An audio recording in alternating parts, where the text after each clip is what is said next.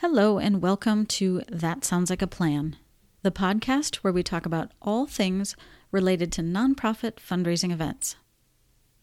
I want to give a quick shout out to some of my listeners from Ashburn and Goodview, Georgia, San Mateo and Long Beach, California, Staten Island, New York, Barrington, Illinois, Longwood, Florida, Vancouver, BC, London, England, and of course, my loyal listeners from Minnesota and Frankfurt, Germany.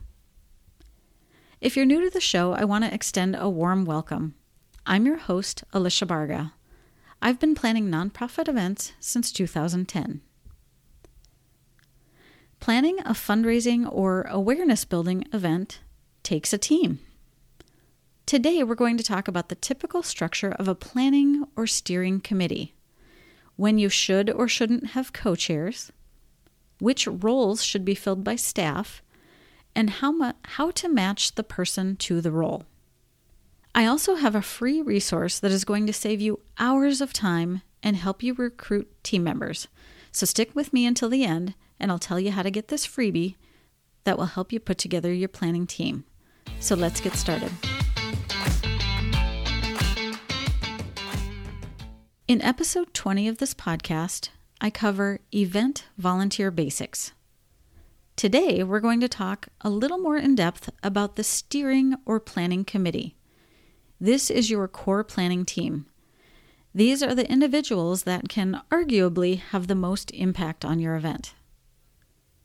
We're going to cover the basics of putting together your planning team, such as the typical structure of the team, when you should and shouldn't have co chairs, which roles should go to organizational staff, and how to match the person to the role. Lastly, I want to talk about what not to do with your volunteers so that you can hopefully keep them around for a while. Okay, let's dive in and talk about the typical structure of the steering committee. The steering committee or planning team should consist of an overall chair or co chair, plus chairpersons for each of the major areas of your event. For instance, for every event that you host, you should have an event chair, so your overall leader of the event, plus a sponsorship chair if you're seeking sponsors for the event, and a marketing chair. The other chair roles will depend on the type of event you're having. You could have an entertainment chair, an auction chair, a games chair, anything that requires an extensive amount of planning or setup at the event should have a chairperson in charge of that committee. The chairs of each committee aren't meant to do this work solo. So once your chairs have been selected, then you can add team members to each committee. And I highly recommend that the chairperson recruits and selects their own team members whenever possible. If the chairperson can't find people to be on their committee, the organization can then step in and help them recruit from their volunteer pool. However, I've found that teams function best when the chair knows and trusts their team members, and that's usually when they recruit the team members themselves. The event chair or co chairs lead the rest of the committee. That's their role. They ensure that everything stays on time, on budget. They keep the team focused on the strategic goals and the vision for the event. So if I'm working with a client, I that's my role. I usually take on the event chair role. If you're a visual person like me, you may want to see what the structure of a committee might look like. So if you go to today's show notes, go to thatsoundslikeaplan.net find episode 31, I have an organizational chart for an example of a typical steering committee that you can view or download. There are a couple things I want to point out about the event chair or co chairs. Number one, I highly recommend that the person leading the event is a staff member. And I recommend this if, and this is a very big if, that person possesses the skills and abilities of a chair, which I'm going to talk about those in a little bit. If you don't have a staff member who would be a good fit for this role, it's important to recruit a volunteer who does fit the role. This is not a matter of just finding someone because you or your staff don't have the time to do it. There's a lot riding on this event, and you need to recruit intentionally. There are seven qualities, skills, and traits that an event chair should have. Number one, they need to be organized. This is quite obvious, but the chair needs to be highly organized. There are a lot of details that go into planning an event, and the leader needs to be able to stay on top of them. Number two, the chair needs to have the ability to delegate. The event chair cannot, nor should they, do it all. They need to be able to delegate tasks to other team members. I have seen volunteer event chairs who try to do it all, but then when something falls through the cracks or doesn't go as planned, they make lots of excuses or then they turn around and blame it on the fact that they're doing most or all of the work. You can see how this becomes a vicious cycle. They don't delegate, but then they complain when they have to do it themselves. Not only is this harmful to the chairperson because they are going to burn out quickly, it is likely going to have a negative impact on your event. Things are going to fall through the cracks because one person can't and shouldn't be doing it. And what I've found is that you're going to have a hard time recruiting more volunteers because one, the volunteer might look at that chairperson and go, "Oh, well you don't you don't need me. That person's got it all handled. You, I, you don't need me to volunteer." Or most often what happens is that type of person, that sort of personality that wants to take over and do it all, they tend to be a little hard to work with because they're inflexible. And so you turn off volunteers that way. So the chair needs to have the ability and willingness to delegate. Number three, the chair needs to be flexible. You've heard the saying, be stubborn on the goal, but flexible in how you get there. One of the worst things your event chair can do, aside from trying to do it all, is to micromanage the rest of the team. Now, that's not to say that they should step back and be totally hands off, but as long as the work is getting done, it shouldn't matter how it's getting done. It may not be the way that person would do it, but that's okay. That's the beauty of having a, a diverse and wonderful team. Number four, the chair needs to be a relationship builder and be collaborative. Not only within the team, the event chair will need to work collaboratively with organizational staff and event vendors. Relationship building and collaboration is so important overall for a small nonprofit, but it's really important for an event. Number five, the chair needs to be great at communication. Not only does the chair need to be great at sharing information with the team, they need to be able to listen. They have to listen to ideas and feedback from the team, from guests, from vendors. Communication must be done in a respectful way, and they need to be able to listen to a variety of ideas, perspectives, and feedback without getting defensive or being stubborn about wanting things done their way. Number six, the chair needs to be a problem solver and keep calm under pressure. Now, I know these are two things, but they are so intertwined that I made it one thing. Event chairs must be problem solvers, no matter how well you plan an event, down to the last minute detail, something will likely not go according to plan. When that happens, whether it's big or small, everyone's going to look to the event chair to come up with a solution. Sometimes I've I've found that when I'm working with clients and I do plan things down to the last minute detail, if the tiniest thing doesn't go according to plan, depending on the client, it can sometimes stress them out. For instance, if I have in my show flow that the caterer is to set the salads on the tables at 6:15 p.m. and the caterer starts setting them at 6:10, I might get questions. and being a good problem solver means you can distinguish between the big picture and things the things that are truly going to have an impact on your event and the things that don't. A 5 minute difference in the salads being set probably not a big deal. Yes, details matter, but some details only you and your planning team know about. So if those small details don't come together or are off on the timing a little bit, your audience will never know. Through all of this, the event chair needs to be able to remain calm under pressure.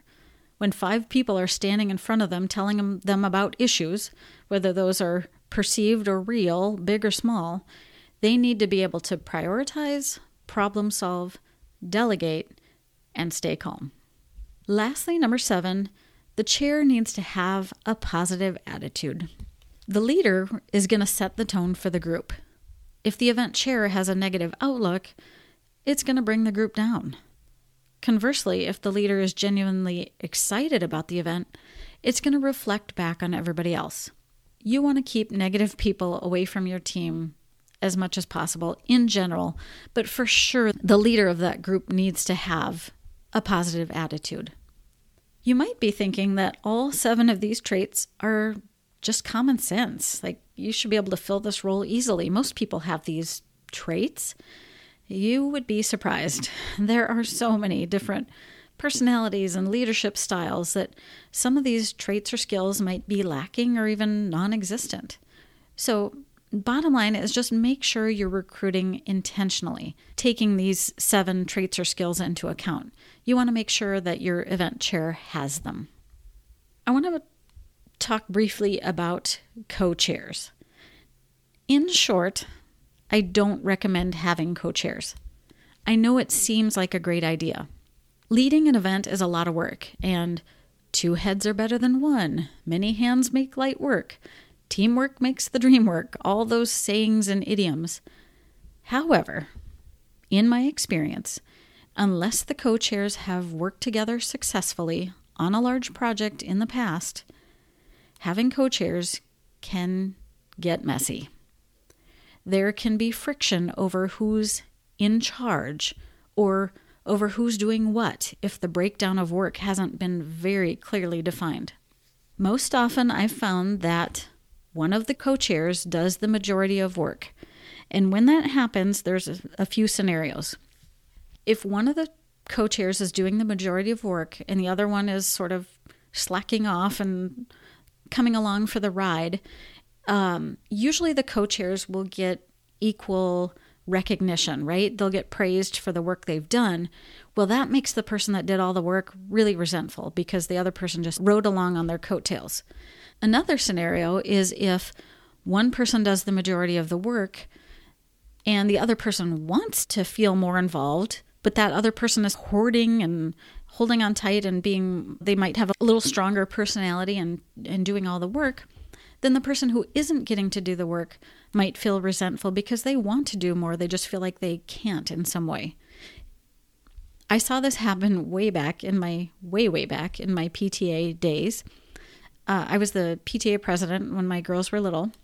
We were working on an event and i had two friends who had known each other for years got along really well. But when they it came to being in charge of a committee and working together on an event, they had very different ideals and work styles. One of them was quieter. She was a put your head down and get the work done kind of person. The other one was chatty. she was really chatty. And so she was great at relationship building and in defense of the person that was chatty, I I don't think she even realized that the other person didn't feel like she was not pulling her weight. The person that's putting her head down and getting the work done is doing it, feels like she's doing everything. The other person is doing the relationship building so they feel like they're doing everything or you know at least doing their part. And you can see where the where the friction comes in. Luckily those two they're still friends to this day, but they just, what they realized is that they could never work on a project together again. So that was a good outcome. I've also seen a situation where an organization had two people who expressed an interest in the event chair role. These two people had no connection to each other prior to signing up to be part of the event. And rather than selecting one person who was the best fit for the event or doing some work to try to determine if these two could work well together, the executive director just said, hey, you know what? You two both signed up to be chair of the event. We're just going to make you co chairs. It didn't end well. that probably went without saying. These two had very different personalities, didn't work well together.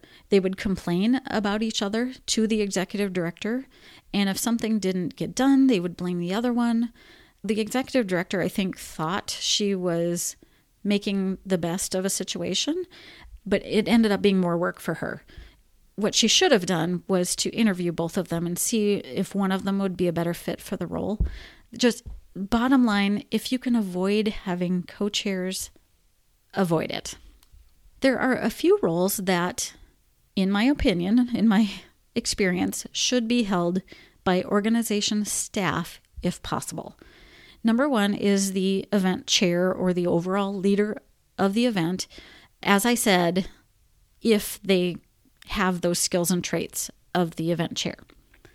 Number two is the sponsorship chair, and number three is the marketing chair.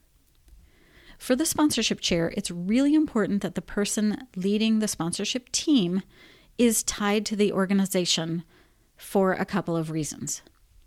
The first is that unless that staff person is brand new, which I hope you wouldn't put a brand new staff person in charge of the sponsorship team of the event, unless that person is brand new, they are going to be able to answer questions about the organization much more easily and more in depth than a volunteer would, would be able to.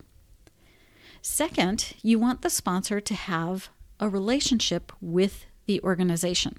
And theoretically, a staff member is going to be part of that organization longer than a volunteer. Therefore, they would have the longevity to build that relationship with that sponsor. I've seen instances where board members or volunteers have brought in event sponsors, and as soon as that board member or volunteer leaves, so does the sponsor. No matter what, no matter who brings the sponsor to the table, the organization needs to cultivate that relationship. And that's why I recommend that it's a staff member who heads up the sponsorship team so they can build that relationship. And ideally, the person to take that sponsorship team lead role is either the executive director or a development director. The marketing chair should also be a staff member if possible, and it's pretty simple why. Nonprofits have year round social media and promotional priorities outside of just this one event. If the organization has a marketing person on staff, they can easily weave the event promotion into the general promo plan for the organization. It doesn't mean you can't or shouldn't have volunteers working on either the sponsorship or the marketing committees. You absolutely should.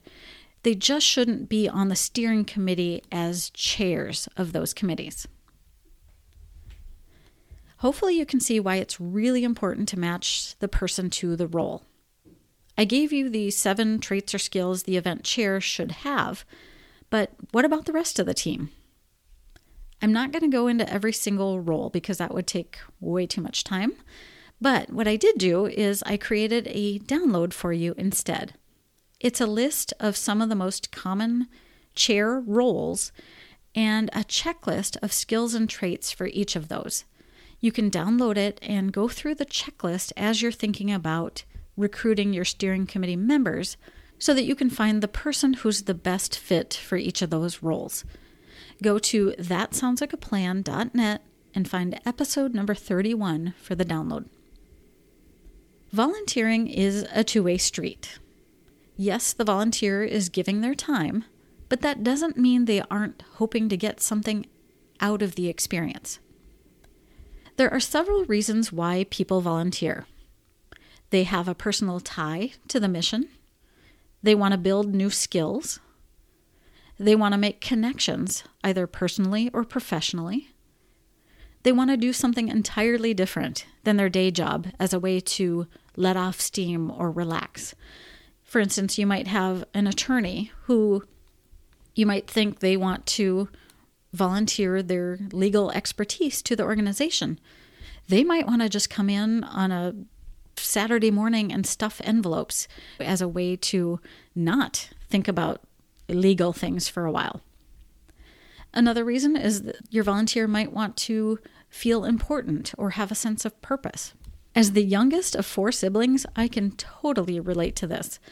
I had two parents and three older siblings who essentially told me what to do my whole life.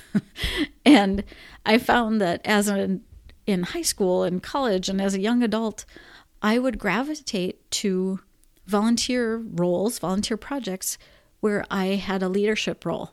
I think it was just my time to finally be in charge of something. So, your volunteers' reasons for wanting to volunteer could be any combination of these things or something else entirely. It's going to be a better experience for everyone if you know what your volunteer wants to get out of the experience and you can help deliver it. I focused a lot on what you should do when recruiting your steering committee.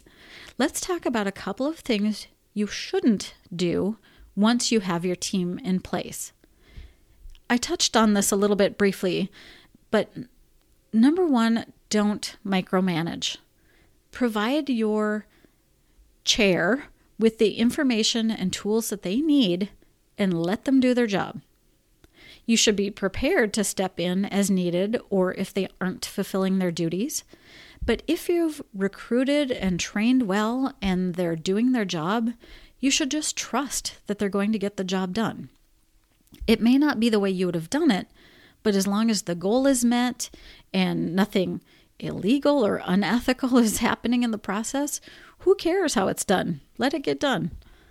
And secondly, what you should not do is ask your volunteer for money.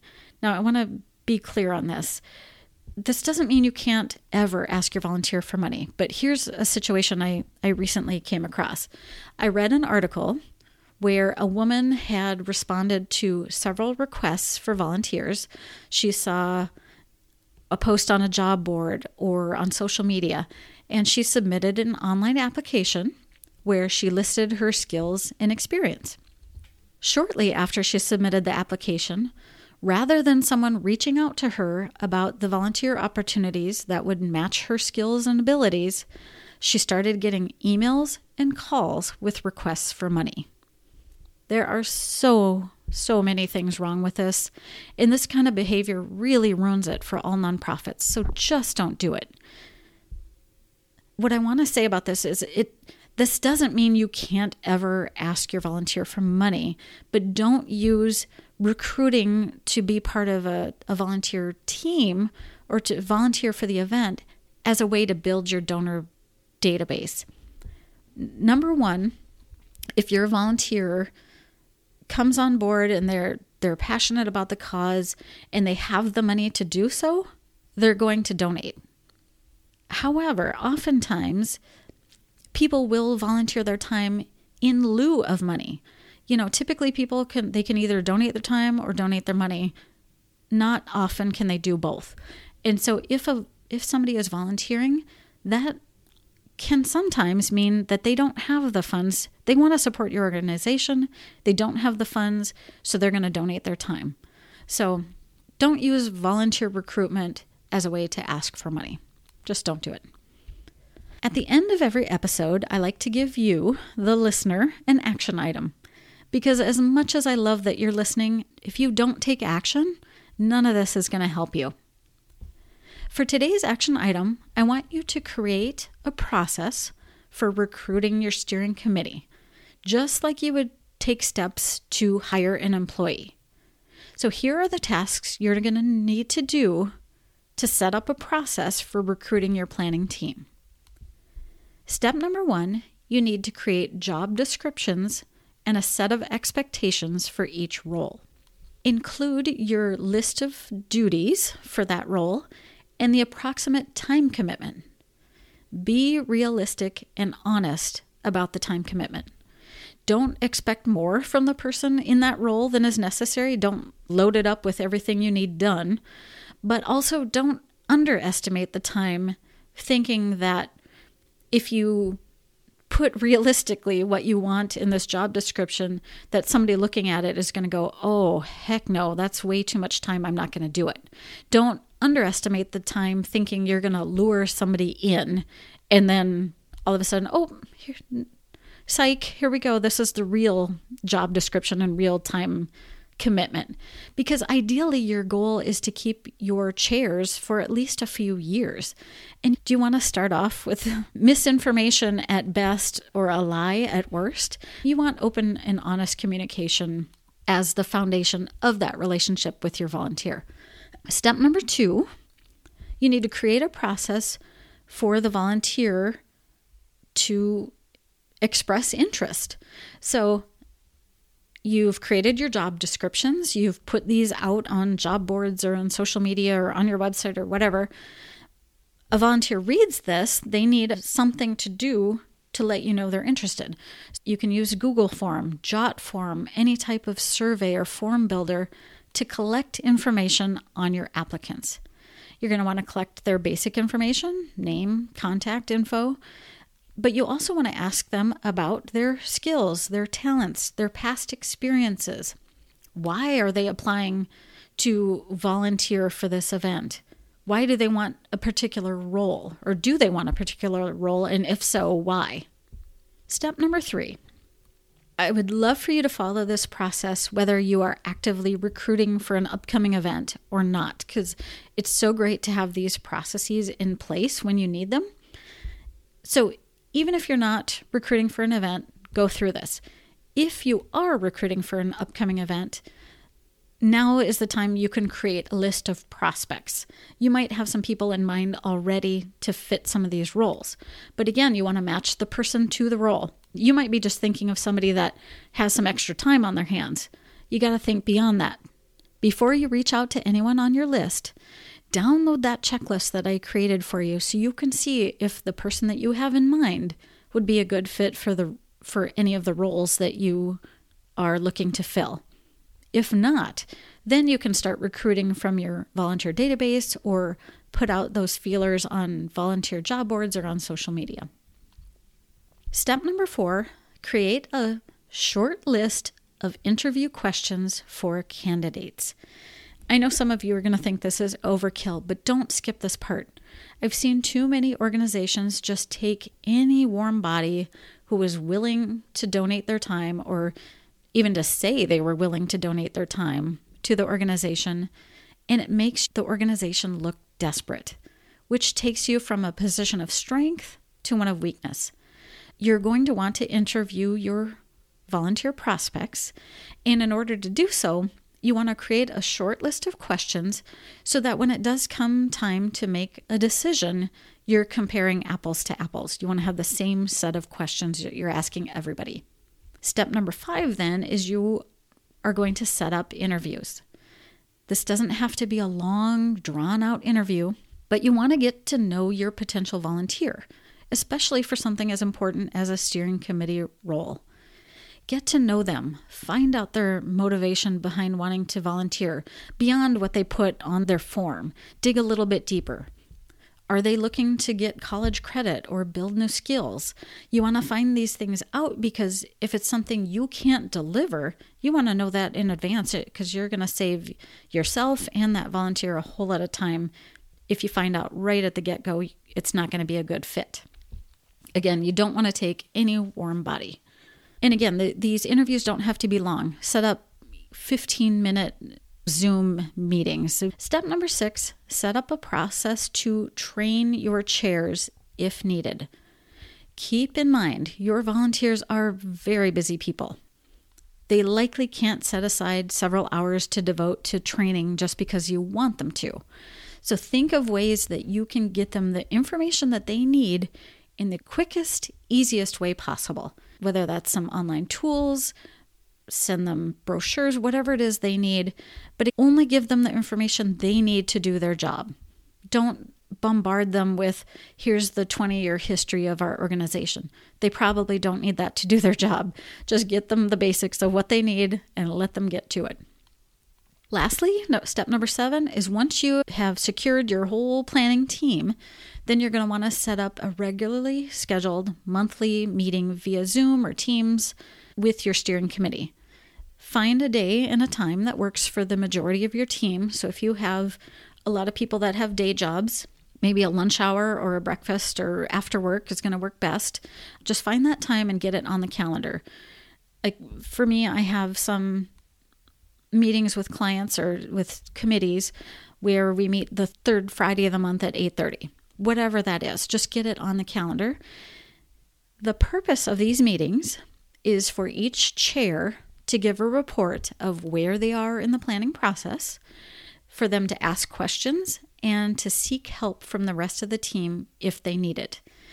If there's a monthly meeting and the chair can't make it, then the expectation is that they would submit some kind of a report in writing that you or somebody from the team can give to the rest of the team so that everybody stays up to date on the big picture where everything is in the planning process. That's a lot of information, I know, and I hope this information and the listener action item helps you recruit and retain your very important planning team. There's really there's so much more I could talk about when it comes to the planning team, but my goal is to keep these episodes short. And I don't want you to feel overwhelmed. If you are feeling overwhelmed, head to That Sounds Like a Plan and find the download for episode 31 because I walk you through everything we talked about today. Now that sounds like a plan. Coming up in the next episode, we're going to talk about preparing to host an auction. Before you start asking for items for your auction, there are a number of things that you should do in advance. We're going to talk about all of these and more. I'll see you next time.